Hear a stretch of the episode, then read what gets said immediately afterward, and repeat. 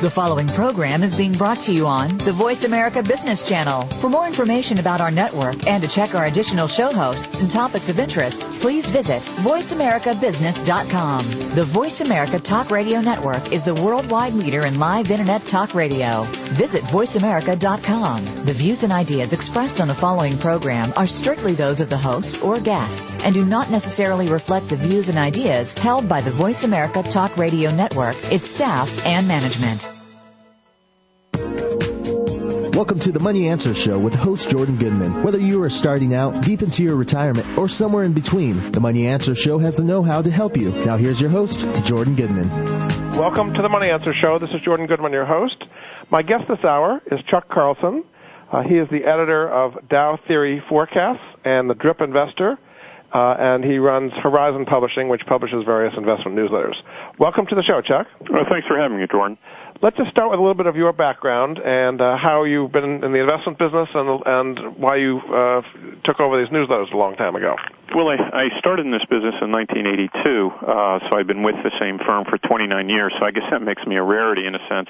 You know, interestingly, on my second day on the job here, the, the Dow Jones Industrial Average went up a whopping 39 points, which doesn't seem like a lot, except when you understand that the Dow at the time was trading at 790 and that was about a 5% move. And really, people peg the beginning of the, the bull markets, indeed, of the 80s and, and the 90s from that day, August 17th. So when everybody thinks of all the money they've made in the 80s and 90s and realize it was my second day on the job, well, you're, you're, that was good, good timing. You're, you're welcome, yes. Uh, um, but I've been here, as you mentioned, Dow Theory Forecast has been published continuously since 1946.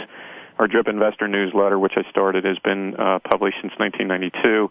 And we also publish Upside, which that newsletter and its various iterations have, have been around for about 30 years. So um, we're one of the oldest and most widely read investment newsletter publishers in the country right now. You're, you you talk about both growth and value. Um, so why don't you kind of give us the argument for value stocks and then growth stocks and how one mixes between value and growth? Well, I think there's there are certainly market cycles when when value stocks are in vogue. Those stocks where you know when you're looking at things like cash flow, uh, price to book value, price to cash flow, uh, low PE stocks. Those types of stocks generally run in vogue. On the other hand, there are times when growth stocks are usually in vogue. Those are typically during kind of slow economic periods when investors put especially strong premium on growth stocks. Our, our view is we're we're somewhat agnostic to growth or value in a sense that we feel investors can have both. Um, you know, it's great to have a value stock. It's great to have a growth stock. Why not invest in a stock that has very strong both growth and value metrics, where it you know has very good growth and you can buy that growth at pretty reasonable prices. And that's really kind of the types of stocks that we try to focus on uh, throughout our various newsletters are those companies that kind of have it all, that have as many arrows pointing up, that are grow- score well on growth and value metrics and relative price performance and financial strength. So one of the overall the- themes you have is that dividends uh, really make a difference over time. Give us a sense of why it's better to have a dividend paying stock versus a, a pure growth stock that has no dividends? Well, all, all things equal, you know, I'm not necessarily arguing that you every single stock you should own should, should pay a dividend. I mean, I think there are places in, in portfolios to have pure growth stocks as a part of a broad portfolio. Certainly, this, the strength of a stock like Apple, for example, which doesn't pay a dividend, would bear that out. However, all things equal, it is nice to have dividend paying stocks in a portfolio for the reason of that. It's kind of the bird in the hand theory where, you know, in difficult market periods, it's nice to have some return being generated on a regular basis. And when you go back and look at the returns of, for example, the S&P 500 uh, over the long run, you know, over the last 30, 40, 50, 60 years, dividends in that mix, reinvested dividends have accounted for at least 40 to 50 percent of that return. So it does make a difference having dividend paying stocks where you get that return and hopefully that return is growing, that dividend stream is growing. Over time, a growing dividend stream can really add up to nice total returns for an investor. So, yes, all things equal, to have dividend paying stocks in a portfolio uh, is very important. And I think it's especially important in the type of markets that we're, we have right now. What are some of the things that investors should look for uh, in evaluating one dividend stock versus another? I mean, there are low dividends, there are some extremely high dividends, and maybe that's a warning sign sometimes. So, what are some of the things that people should look for uh, in evaluating dividend uh, paying stocks? Well, I think there's two parts of it, and one is evaluate the dividend characteristics of the company, but two, also evaluate the overall investment merit of the company. And I think that's on the second score that a lot of investors kind of drop the ball. Everybody, you know, dividend investors they classify themselves as dividend investors, but at the end of the day, most dividend investors aren't dividend investors. They're yield investors where they focus on the highest yielding stocks. Um, sometimes that can pay off, but as you kind of alluded to, Jordan, uh, you know, dividends yield sometimes can be a proxy for risk, and the higher the dividend yield, the, the higher the risk that that dividend is going to be cut or omitted, et cetera. What we try to do is focus on companies where dividends are strong and most importantly where the dividend stream can grow and marry those companies with growing dividend streams to companies that are also good from a total investment standpoint, from an investment quality standpoint. Oftentimes that means you're not necessarily fishing in a pond of five, six, seven, eight percent yielders because quite honestly, uh, those stocks, virtually all your return is going to be generated, I think, by the dividend yield and, and appreciation over time is tough to come by. We have tended to find pretty good luck in, in looking at stocks with dividend yields in the one and a half to two percent up to around 4%. That's kind of, in my opinion, the sweet spot for dividend stocks because in there you can get a yield that's very competitive with what you're getting on a 10-year treasury note. You can buy stocks that have growing dividend streams and most importantly, they have decent appreciation potential and that combination generally can prove quite rewarding for investors over time. How important is reinvesting dividends? What kind of impact uh, does that have over a long period of time to reinvest dividends compared to taking them out and spending them? You know, it's huge. I mean, I realize there are investors out there that need to take the dividends to supplement their other forms of cash flow. So reinvesting dividends really is not an option for them. I get that. But if you are somebody that is, you know, ambivalent between the two. You don't need to take your dividends. Reinvesting dividends is one of the most powerful things you can do in an investment program. Interestingly, it's also one of the, the, the ones that people kind of roll their eyes at. Oh, big deal, I'm reinvesting my dividends. But reinvesting your dividends can have a tremendous compounding effect on a portfolio over time. But, but even uh, more so, if you have a program of reinvesting dividends on a regular basis, you are guaranteeing yourself of buying stocks during lousy market periods. And that sounds on the surface like, well, why would anybody want to buy during lousy market periods? Well, you know, everybody wants to buy low and sell high, Jordan, but nobody ever really wants to do that or can do it because nobody wants to buy stocks when they're down because they're usually down for a reason. If you have part of an investment program geared around dividend reinvestment, you assure yourselves that even during times when it's virtually impossible for you to muster up the courage to buy, you know, thinking 2008 here, for example, near the end of 2008, the beginning of 2009, if you are reinvesting dividends, at least part of your investment process is putting money into the market at these depressed prices. And I can guarantee you, for a lot of people, dividend reinvesting was the only purchases they made in 08 and in early 09. And, and I can also tell you two years later, they're awfully glad they did buy during those times. So I think that's one of the unsung values of dividend reinvesting is that it really forces you to at least have part of your portfolio geared toward investing during substantial market declines when you should be investing, quite honestly.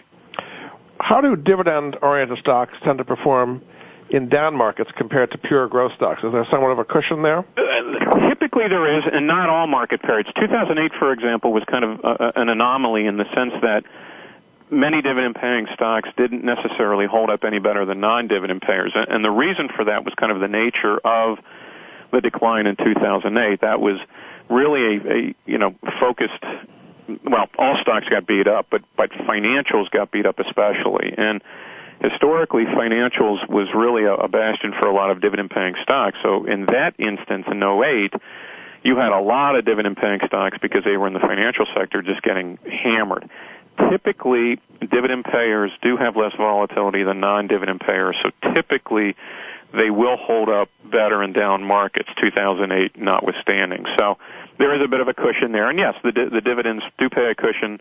Uh, the, the yield provides a bit of a cushion too, but again, it will depend to some extent on the nature of the bear market for that period. And what kind of tax advantages at least under current law, do people have getting dividends compared to you know regular income from uh, interest and, uh, things on bonds and, uh, interest-bearing accounts of various types. Well, that's a huge that's a huge impact, especially when you're looking at after-tax yields. Uh, for example, you know, right now nobody's getting rich off of their bank CDs or, or treasuries. Obviously, I don't need to tell your folks out there that uh, you know they're yielding virtually nothing. But whatever yield they are generating on a, a CD or, or you know or treasury note or, a bond, short-term bond, you're paying your full ordinary income tax rate on that versus in the case of dividends, qualified dividends, the maximum tax rate on that is 15%. So there's a substantial tax benefit in terms of generating cash flow via dividends versus generating cash flow via interest rate on bonds. And that makes, you know, a 2% yield uh, even more attractive on a stock from an after-tax standpoint than a 2% yield on a 10-year treasury. And how would you compare uh, dividend stock where they're raising the dividend over time uh, to a bond where you basically have a locked-in rate as far as protection against inflation? Yeah, well, again, you know, people ask me all the time, what are good in, inflation protectors? What types of uh, investments? And one of the things that comes to mind is that, boy, if you have some mechanism in your investments to be able to increase the cash flow on a regular basis to offset the impact of inflation, that's not a bad way to go. And that's where dividend paying stocks and especially stocks with growing dividend streams can make a difference. I mean, you know, your cash flow, if your cash flow in a stock is increasing, you know, three, four, five, seven, ten percent on an annual basis, well in excess of, of inflation, that puts you ahead of the game from the standpoint of cash flow. So without a doubt, you know, dividend paying stocks, particularly those with growing dividend streams, can be very uh, effective hedges against inflation. A lot of people don't seem to realize that. They go for the so-called safety of bonds that have very low yields, but if rates go up, they can get hurt, and there's, there's no way they can increase the interest they're being paid on the no, bond. You're right, and, and let me just relate a, a quick story that kind of just drove this home in spades to me. Last year, in, in the fall, and you saw a number of blue chip companies issuing debt, and they were issuing three-year notes in many cases. It was IBM, Microsoft, Walmart, I believe Coca-Cola, and they were issuing three-year notes um, at interest rates, coupon rates of one percent or less, and they were selling large amounts of it. Jordan, you know, one billion, one and a half billion dollars worth of this. And what was causing me to scratch my head here, you had investors flocking to these bond offerings to be able to get a, you know generate a whopping one percent on their bond investment per year for the next three years, when they could have been buying the same stocks, the underlying stocks, and getting yields two, three times that yields that are tax preference. So um, there are other ways to generate income other than bonds. That's for sure. Okay, we're going to take a break. Uh, this is Jordan Goodman of the Money Answer Show. Uh, my guest this hour is Chuck Carlson. He's the editor of Dow Theory Forecasts, uh, Drip Investor. We're going to learn more about dividends and how to earn high yields in today's society. We'll be back after this.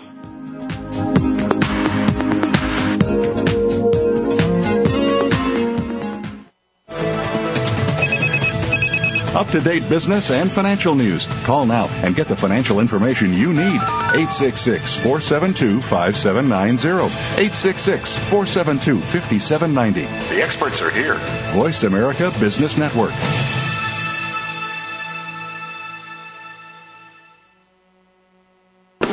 Are you ready to go green? You've asked, and we've heard you. Voice America presents the Green Talk Network. Environmental topics are at the forefront of our society, and the Green Talk Network is here to keep you up to date on the latest trends and new innovations for the eco-conscious lifestyle.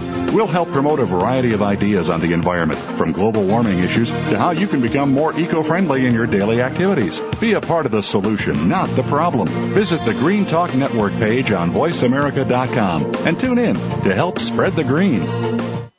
If you lead a team of any kind, you need to listen to this show. Tune in to Leading with Emotional Intelligence, hosted by Esther Orioli. Esther provides you with the tools and techniques you need to harness the power of EQ to stop setting goals and start changing behaviors in your organization. Get the latest concepts in EQ from a top of the house perspective and have your questions answered on air. Leading with Emotional Intelligence is broadcast live every Wednesday at 1 p.m. Pacific Time, 4 p.m. Eastern Time on the Voice America Business Channel. From the boardroom to you, Voice America Business Network. You've been listening to the Money Answer Show with Jordan Goodman. If you have a question for Jordan or his guest, please call us now at 866-472-5790. That's 866-472-5790. Now back to Jordan. Welcome back to the Money Answer Show. This is Jordan Goodman, your host. My guest this hour is Chuck Carlson. He's the editor of Dow Theory Forecasts, uh, Drip Investor, and The Upside. And Chuck, uh, welcome back to the show. Thank you. Um, why don't you just tell us briefly about the different newsletters and how they can find them? I think you can even offer them a free trial. Uh, tell us about the three different newsletters. Sure. Our, our flagship publication is Dow Theory Forecast. We've been publishing it weekly since 1946. It's a newsletter that tends to focus more on larger companies. Uh, there's a special emphasis on uh, a number of income uh, type stocks, such as we do a regular feature on evaluating over 80 utilities on a regular basis. So it's really more geared toward larger companies, blue chips, a lot of dividend paying stocks, etc. Uh, Uh, we also publish the DRIP Investor, D-R-I-P Investor. This newsletter focuses exclusively on those companies that offer these programs called dividend reinvestment plans and direct purchase programs where investors can actually buy stock directly from the company. We tell you who offers these plans, what new plans are coming out, and most importantly, we tell you which companies are good companies and bad companies for investment. Um, our third newsletter is called Upside. It focuses on small and mid-sized companies. I think it has an, a, a special attraction here because getting research on these types of companies continues to get more and more difficult. So we offer what I think is, is a pretty good research tool to find opportunities in the in the small and mid cap space. All three of those are available at their websites, uh, free trials for Dow Theory Forecast. The website is dowtheory.com. For Drip Investor, the website is dripinvestor.com. And for Upside, the website is upsidestocks.com. So that's dowtheory.com, dripinvestor.com, and upsidestocks.com. Very good. Let's describe what the Dow theory is, because there's a specific theory uh, that was came from a long time ago that predicts the market. Why don't you describe what the Dow theory is and what kind of a track record it's had? Sure. The Dow theory was developed by Charles Dow, who was actually the first publisher of the Wall Street Journal and it really had its origins back in the 1890s. Dow, uh, Dow at the time was trying to develop kind of a window onto the economy and and through that onto the stock market and, and Charles Dow developed over time uh, these two indices the, the Dow Jones Industrial and Dow Jones Transportation Average and and kind of the fundamental uh, underpinnings of the Dow theory say listen you've got two very important aspects of the economy. You've got the Dow, represented by the Dow Jones Industrial Average. This these are the companies that that simply put make stuff, and then you have the Dow Jones Transportation Average.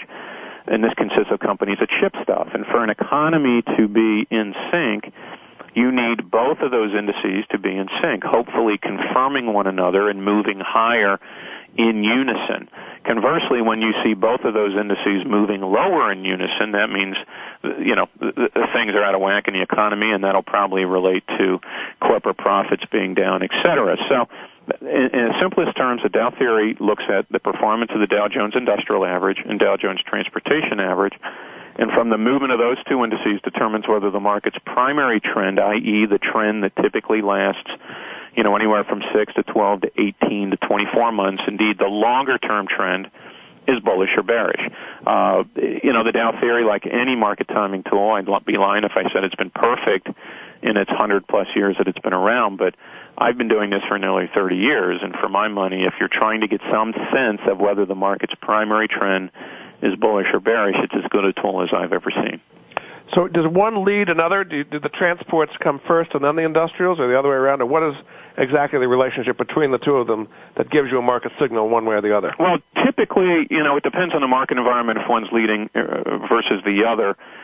Interestingly, probably the most economically sensitive of the two indices is the Dow Jones Transportation Average, which probably would surprise a lot of people. But the fact of the matter is, in terms of its sensitivity to economic trends, uh, and, and future economic trends, the Dow Jones Transportation Average typically is a bit more sensitive. So it is not unusual to see a little bit more reaction in the transports that is then confirmed by the performance in the industrials. But I've seen periods when the industrials have led. The key point under the Dow theory, though, is that you want both of those indices confirming one another in terms of direction. What you don't want to see, for example, is, is one index moving higher and the other index moving lower. That, under the Dow theory, is what's called divergence and potentially a red flag for the market.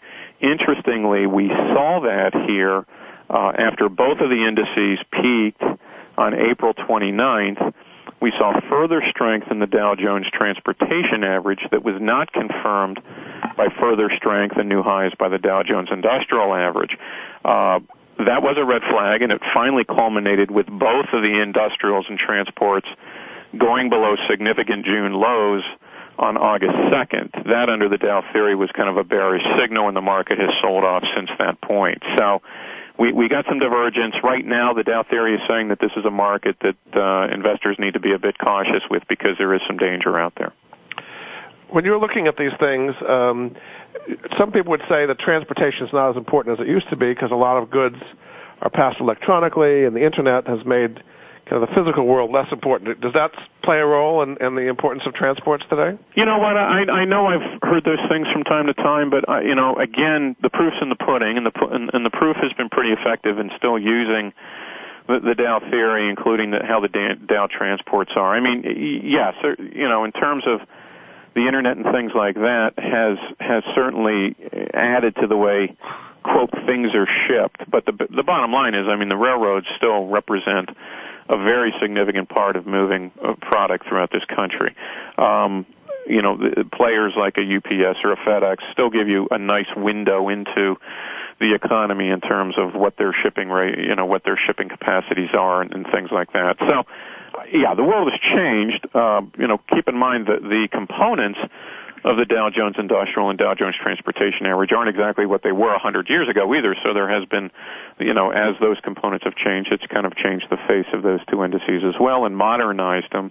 Um, so yes, at the end of the day, we we acknowledge that the world has changed, but we also put a fair amount of stock and faith in that the indexes have been able to change with that world and, and thereby still maintaining their val- validity as as market tools.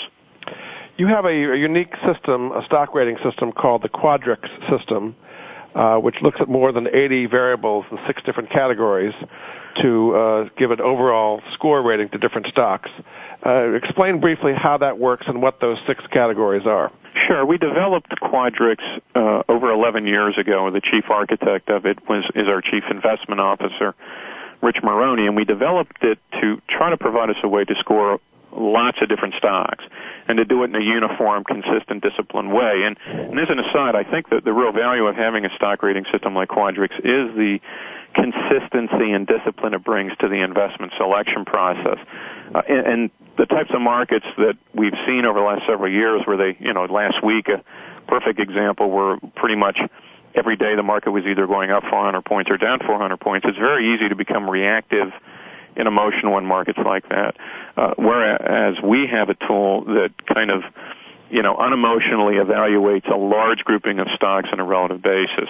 And that's what we do. As you mentioned, there are more than 80 different variables that we rank stocks on in Quadrix.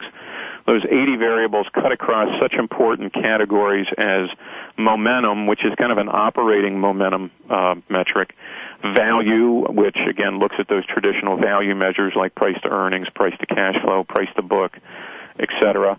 Earnings estimates, what are happening to the company's earnings estimates? Are they rising? Are they falling? Are they rising and accelerating, etc.? Quality, which is really kind of a, a consistency of a track record. How consistent have the earnings and sales been? financial strength, which is kind of as the name implies, what is the financial strength? Does a company have a lot of debt? What's their balance sheet look like, et cetera?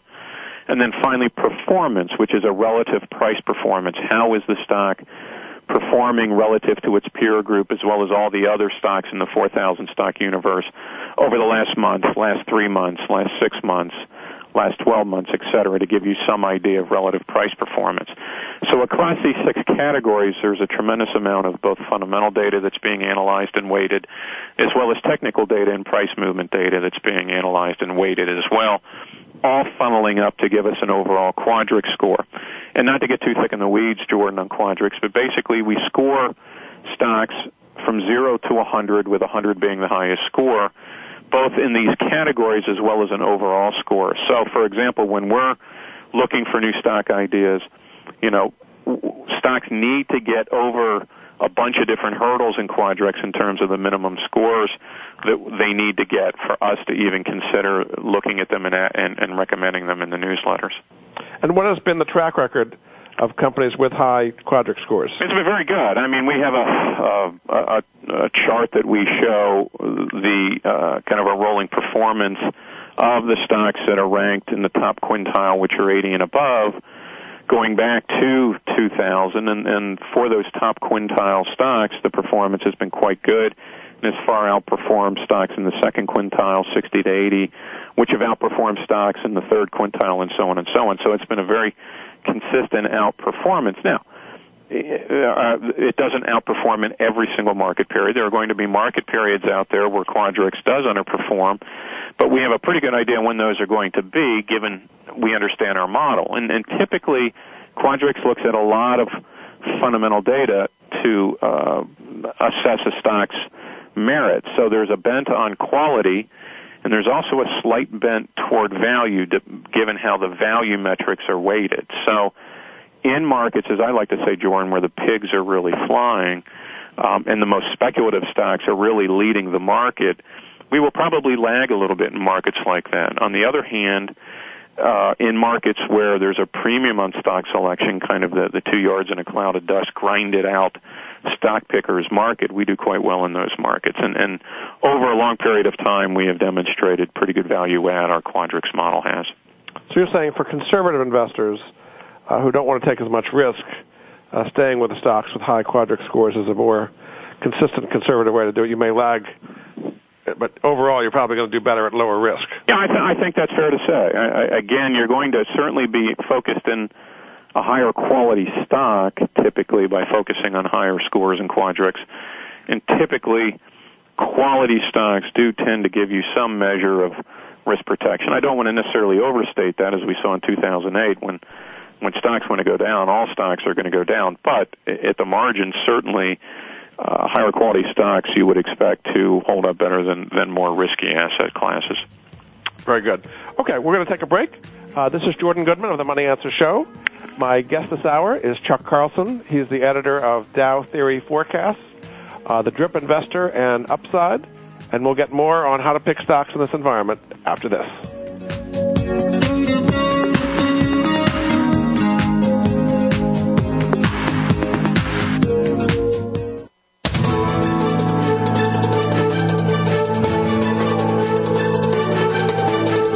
Market's up or down, or if you're looking to improve your portfolio, our experts are ready to talk to you. Call now.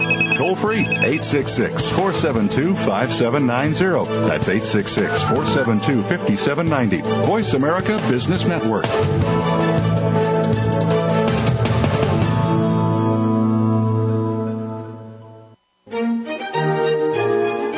Join Patricia Raskin, the host of Positive Living on VoiceAmerica.com, Monday at 11 Pacific. This program brings you practical and inspiring principles for living a more authentic, engaging, and passionate life. Patricia's guests will give you a formula for connecting, giving, forgiving, and miraculous living. So tune in and call to Positive Living, Mondays at 11 Pacific Time, right here on VoiceAmerica.com.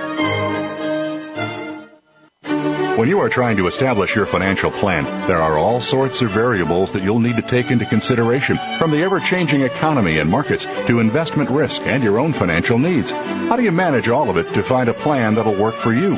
Tune in to the Insightful Investor with Bob Pugh. We'll help you iron it all out to help you stick to a financial plan with the knowledge that you need. The Insightful Investor is broadcast live Mondays at 10 a.m. Eastern, 7 a.m. Pacific on the Voice America Business Channel. Leadership is a vital skill set in today's competitive global economy. Being a leader is not enough. To succeed, you must optimize your performance and know how to imbue others in your organization with leadership skills. Practical, actionable leadership insights are the focus of Leadership Development News, hosted each Monday at 9 a.m. Pacific, noon Eastern by Kathy Greenberg and Relly Nadler on the Voice America Business Channel. Doctors Greenberg and Nadler, who coach global leaders on how to be most effective, will share their insights and contacts. The path to leadership excellence begins here. When it comes to business, you'll find the experts here. Voice America Business Network. You've been listening to the Money Answer Show with Jordan Goodman. If you have a question for Jordan or his guest, please call us now at 866-472-5790. That's 866-472-5790. Now back to Jordan. Welcome back to the Money Answer Show. This is Jordan Goodman, your host. My guest this hour is Chuck Carlson, the editor of Dow Theory Forecasts. And another of his newsletter is called the Drip Investor Newsletter. Welcome back to the show, Chuck. Uh, thank you. I want to talk about drips a little bit. Uh, tell us the c- compounding power of a dividend reinvestment plan and why it's a good idea to get involved in them. Well, again, you can turn a, you know, I mean, there's been many instances where uh, I go back and look and, uh, you know, for example, if you'd bought Exxon Mobil, you know, put thousand dollars or twelve hundred dollars into Exxon Mobil ten, fifteen, twenty years ago. I mean, it's a stock that's never been at the top of anybody's leaderboard, and yet with the dividends compounding and with the consistency of that stock, you know, you would have turned it into a, a, substantial uh, amount of money. So, you know, the, the compounding of that really comes in again where you're buying stocks on a consistent basis. You're buying them when they're, you know, when they're down, and you're taking advantage of that. And and also, you know, as the dividend stream increases, you're buying even more uh, shares of stock. So it's a, it's a, it's a real win-win. Um, you know, For example, here's to kind of put it in nuts and bolts. If you had invested, Jordan, $5,000 in Johnson & Johnson at the beginning of 1985 um, and reinvested uh, your annual dividends along the way, your annual dividends now would be worth, um, just your annual dividends would be worth $7,100 that means you put five grand in in eighty five just your dividends flow now would be more than what you paid for the stock in 1985. So, you know, and then if you're still reinvesting those $7,100 to buy even more shares, well, you can get a sense of the compounding going on there. And how about some of the cost advantages of it as far as not having to pay commissions and having it be automatic. Uh, explain how that works. Well, sure. When you in these programs, and, and the programs are offered by about a thousand companies. These program, all, all the companies the details of the plans may differ. Some companies have no fees on the buy side. A company like Exxon, for example, which I mentioned, they don't charge you a penny to buy stock through the company, and you can do it with um, investment amounts of as little as fifty to two hundred and fifty dollars. So you're not talking about large sums of money. Anybody can do it. They don't charge you a penny. Um, so even in this world, this age of you know low cost discount brokerage commissions, uh, you know, there are still these are still very easy ways to do it. They don't charge you a penny to buy stock. They don't charge you a penny to reinvest dividends. On the other hand, there are some companies that do charge fees, and that's why you need to be careful about which companies you get into and whether the fees do make sense. In most cases, the fees are still going to be lower than what you would pay by going through a stockbroker, but uh, nevertheless, you need to kind of do your homework. All these plans have a plan brochure that you can read to get the details on the plan. What are the minimum and maximum amounts you can invest? Is there an enrollment fee? Are there purchase fees? Uh, interestingly, what other services do they offer? As I mentioned, Exxon, for example, within its plan has an IRA option. So you can invest directly with the company. They don't charge you a penny in commissions to invest.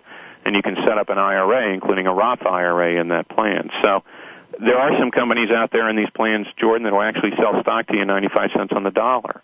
Uh, where you can buy stock at a discount. Um, and those are the types of things we talk about and tell investors about in Drip Investor Newsletter. So they're very neat plans. They may not be for everybody, um, and they may not be suited for every type of invest- investment you make, but certainly for a lot of investors, you can kind of have your cake and eat it too. Maybe there are certain stocks that work better through a broker, and you buy those stocks through a broker. On the other hand, there may be some stocks that work better for you through a drip, and you can certainly buy them through the, through the drip programs. Do you like those discount drip plans where they're giving you a five percent discount? Is those tend to be high quality stocks? Well, it depends on the company. I, well, no, sometimes they're not very high quality stocks, and that's why they're offering a discount as a carrot to lure investors. On the other hand, there are, there can be pretty solid companies that do offer that too, because it's still cheaper for the company to raise equity capital directly by offering the discount than it would be for them to go out and hire a Goldman Sachs or a Merrill Lynch or so forth to issue new stocks. So again, it's like anything else. Just because a company offers a dividend reinvestment plan doesn't necessarily make it a good investment Likewise, just because a company has a discount within its dividend reinvestment plan doesn't necessarily make it a good a, a good investment. You still have to do your homework, and that's one of the things that we do with Drip Investor newsletter is do the homework for you and tell you, A, this company offers this, B, should you or shouldn't you invest in it because of the quality of the investment. Can you name two or three companies that offer discount drip plans that you think are high quality? Yeah, I, I've uh, always been a, a pretty good fan of Aqua America, which is a uh, uh, a water utility, one of the largest uh, water utilities in the country. They offer a discount on reinvested dividends. Uh, their symbol is WTR. Aqua America also has a program where you can buy stock uh, excuse me, where you can buy stock directly through the company, even your first share in every share. They don't charge you a penny to do that. Uh, you can also set up an IRA within their plan. So they have a pretty good uh, they have a pretty good program uh, in terms of discounts.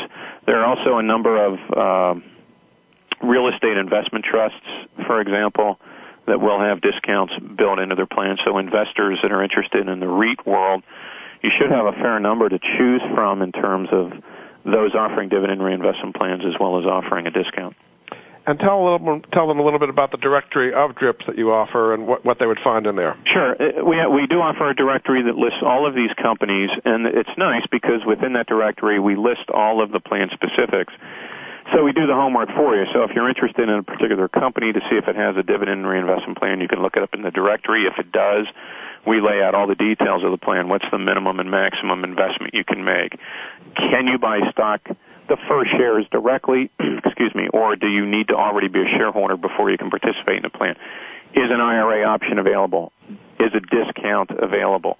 What are the dividend payment dates? We list the months in which the companies pay dividends, which is kind of nice because there are a lot of investors out there and it's pretty easy to do to structure a portfolio that pays dividends every month. And by owning a basket of stocks that have different dividend payment dates, you can actually get a dividend check every month of the year, and we tell you how to do that as well. So we do a lot of the work for you on all of these companies. We give you addresses, contact phone numbers, et cetera, to get started.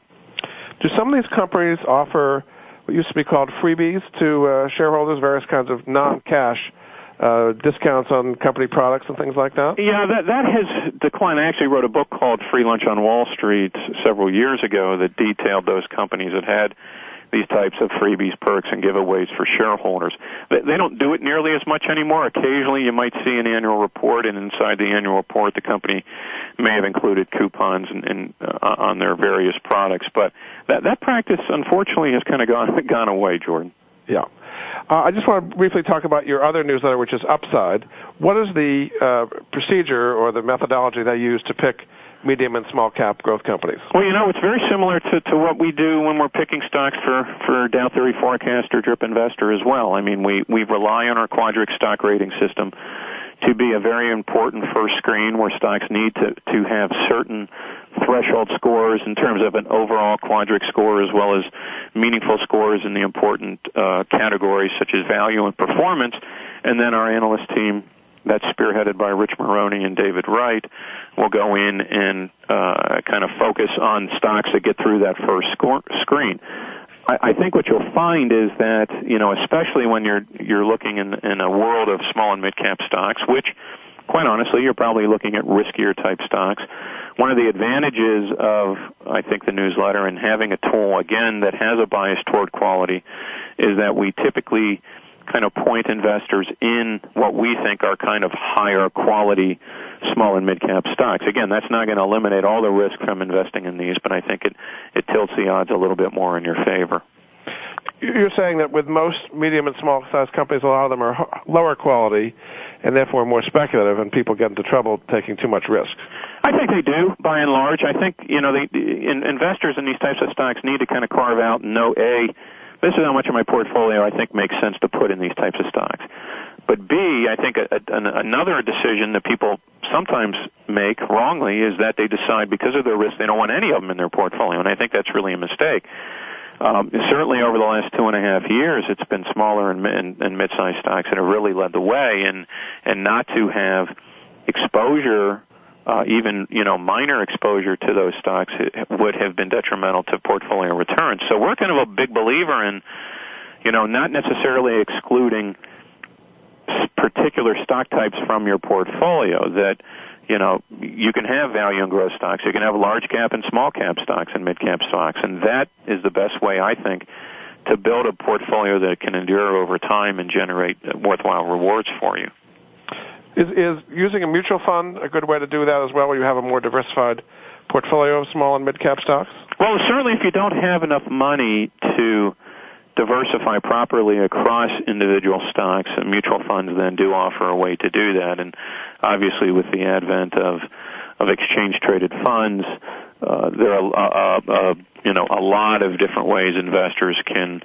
kind of achieve those types of uh, exposure across you know, small, mid, and large cap stocks. So yes, I mean, if you know, we I would not necessarily recommend that if you know if you have fairly limited funds and you're going to go out and you want small cap exposure, you just buy one small cap stock and, and kind of pray. Uh, that's probably not the way to do it. Fortunately, there are ways that you can do um, mutual funds and exchange traded funds to, to help you diversify in that space why would you pick an ETF over a mutual fund in a, in a similar category, or, or, how would you evaluate one versus the other? Well, yeah, you may, you may or you may not, depending on a number of things. First, you know, obviously fees matter, so you want to look at the fees uh, of the two. Second, um, typically in the exchange traded fund space, those are basically indexes that you're investing in. So there's nothing wrong with that, but if it's a space where you think active management may have some potential for outperformance, a greater potential, and a lot of people feel that in the small cap space where there's probably more inefficiencies in stocks,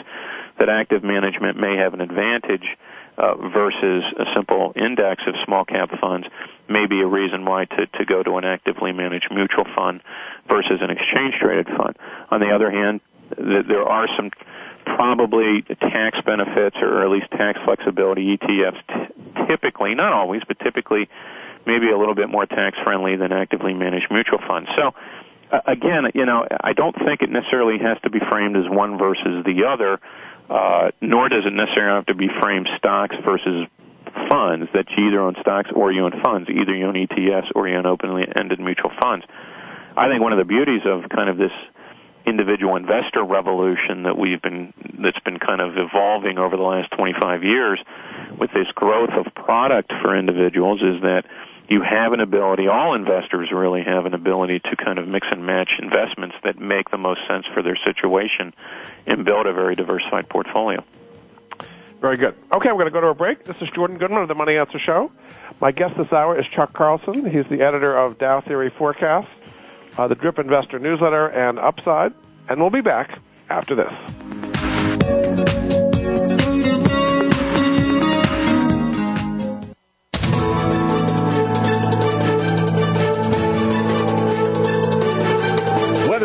Market's up or down, or if you're looking to improve your portfolio, our experts are ready to talk to you. Call now toll free 866 472 5790. That's 866 472 5790. Voice America Business Network. Intense and intelligent. Catch Kevin, unscripted and uncensored. Keeps you informed of the ideological, theological, and economic war being waged against the United States of America. Kevin Lehman's bold and brilliant style challenges your deepest held beliefs and provokes you to ask the hard questions. Religious, scientific, political, or financial.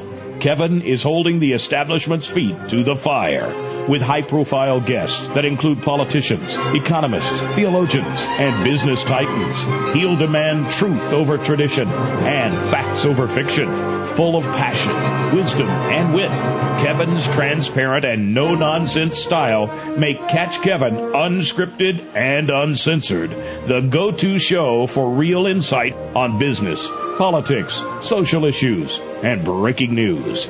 It's time to get real, America. It's time to tackle the tough issues head on. Tune in to Catch Kevin, unscripted and uncensored, Mondays at 2 p.m. Pacific, 5 p.m. Eastern on the Voice America Business Channel.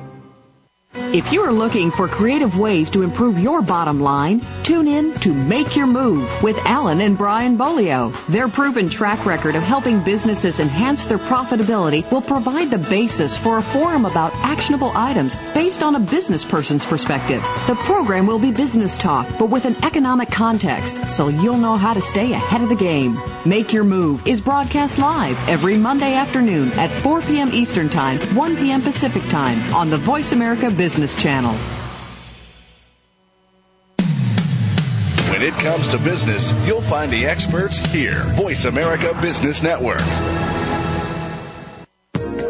You've been listening to the Money Answer Show with Jordan Goodman. If you have a question for Jordan or his guest, please call us now at 866-472-5790. That's 866-472-5790. Now back to Jordan. Welcome back to the Money Answer Show. This is Jordan Goodman, your host. My guest this hour is Chuck Carlson of Dow Theory Forecasts, the Drip Investor Newsletter, and the Upside Newsletter. Welcome back to the show, Chuck. Thank you. We want to talk a little bit about mutual funds. You have a category, what you call all-weather income funds. Um, how do you pick them, and what should one look for in a mutual fund that has relatively high dividend yields? Well, they're, they're picked with, you know, we looked at things like uh, risk-adjusted returns, we have a scoring system on funds that takes into account things like manager stability, fees, peer group performance relative to peer group, et cetera. So we we have kind of a formula that we look at funds, and then we try to find those that we feel represent quote all weather income funds, funds that'll hold up reasonably well, regardless of what's going on in the market at that time. Um, so it's kind of a combination of looking at fees, looking at consistency of performance, looking at uh, estimated yields, and then trying to surmise how they'll hold up during kind of um, all market environments. Why don't you give us an example or two of, a, uh, of some funds that you consider high quality all weather income funds? Yeah, two funds that, that I think are outstanding funds, and they're kind of mirror image of one another, and they're both Vanguard funds. The Vanguard Wellesley Income Fund, uh, the symbol on that is V as in Victor, W I N X and the Vanguard Wellington Fund. The, van, the symbol is V as in Victor, W E L X. The Vanguard Wellesley Income Fund is a, is a very good fund for kind of investors that want some stock exposure but are, are you know more conservative investors. About 40% of the portfolio is stocks typically, and about 60% is fixed income. The Vanguard Wellington Fund is the exact mirror image. It's about 60% stocks and 40% fixed income. Both of them have very good track records. Both of them have yields in the 3 to 4% range. Very low expenses. Both of them have expenses of, of 0.3% or below. They score very well on our fund scores and, uh, they've been just very consistent performers. Again, all weather, all weather income funds. So in an environment where it's tough to generate, you know, a tremendous amount of income, they throw off pretty good income income that's you know 50 to 100 percent higher than you can get on a 10-year Treasury. They have a growth component to them with the stocks. They have a dividend growth component with those stocks, but they also have a way to kind of dampen the portfolio volatility as well. And then on the individual stocks, you have what you call a focus list, uh, which are the, the cream of the crop, I guess. Uh, what would be two or three examples that you've consistently liked that have done well uh, within your focus list, and why do you like them? Yeah, I mean, one stock is IBM. It's been a long time favorite. It continues to to do quite well. Uh, the nice thing with IBM is, uh, again, you have a a dividend yield there that's close to two percent, which again is a pretty good yield relative to 10-year Treasuries.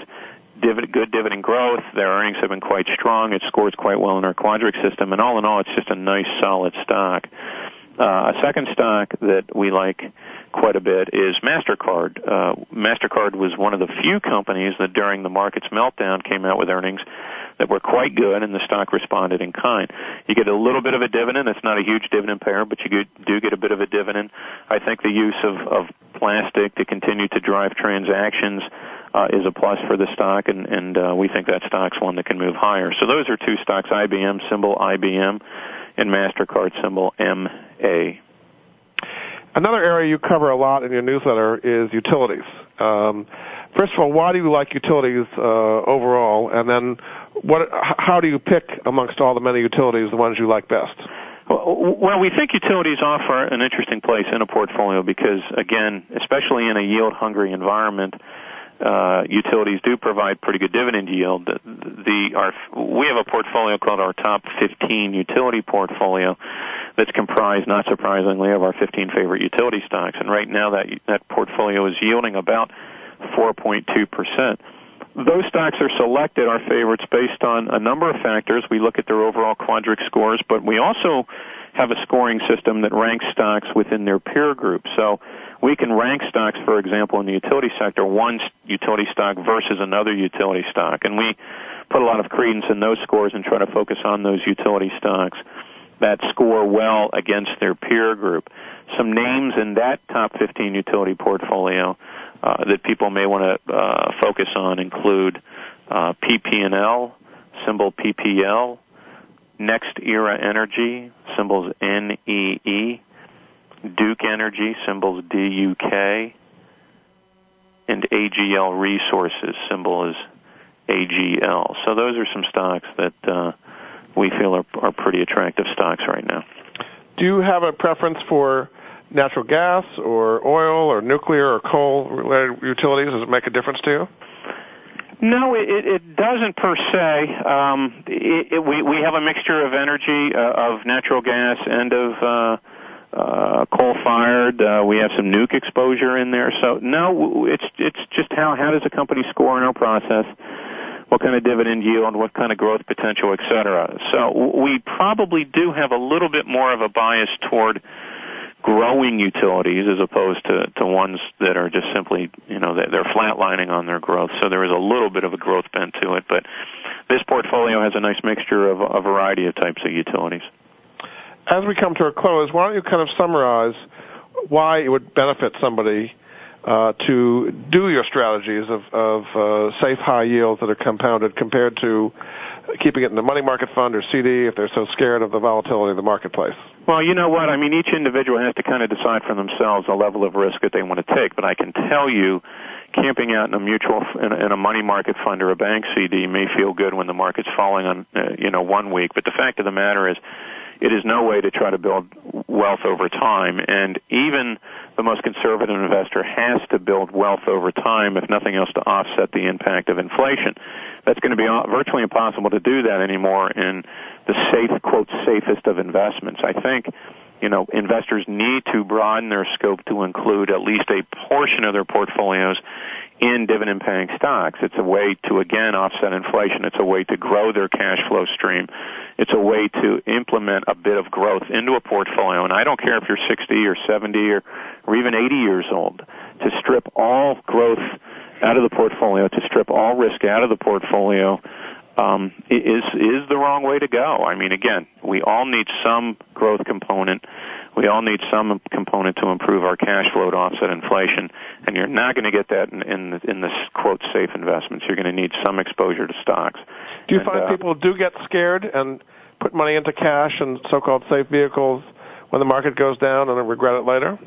Oh, it happens all the time because the problem is they never they never get back in the game. It's and and your your typical mindset for an investor works like this: if they pull money out and the stock market goes down, do they put it back in? No, because why? Well, the market's going down. Well, let's say the market starts to go up. Do they put it in then? No. Why? Well, the market's going up, and I'm going to wait for it to come back down. So consequently, they never get back in. I'm not saying that you should have all your money in stocks, and certainly individuals need to kind of calibrate for themselves what makes sense. But what I am suggesting is that if you think you are going to be able to perfectly market time market moves over time, and that's the key thing, over time. You might get lucky a time or two, but to do it consistently over time, I think you're kidding yourself. And the problem is the one time you mess it up, um, you're going to undo all the good you did before. So, at the end of the day, I think you know again what it what makes sense is to develop an asset allocation that makes sense for your situation. If you want to tweak that based on market movements, I think that's fine. Um, if you want to try to adjust things at the margin to provide a little bit more cushion during down markets, that's fine. But at the end of the day, if you're really aggressively all or nothing, I think that's a mistake. Very good. My guest this hour has been Chuck Carlson. Uh, he's the author, the editor of Dow Theory Forecasts the Drip Investor on the Upside newsletter. You can find out more about his newsletters uh, at dowtheory.com. Thanks so much for being on the Money Answer Show, Chuck. Thank you. And we'll be back with another edition of the Money Answer Show next week. Goodbye for now.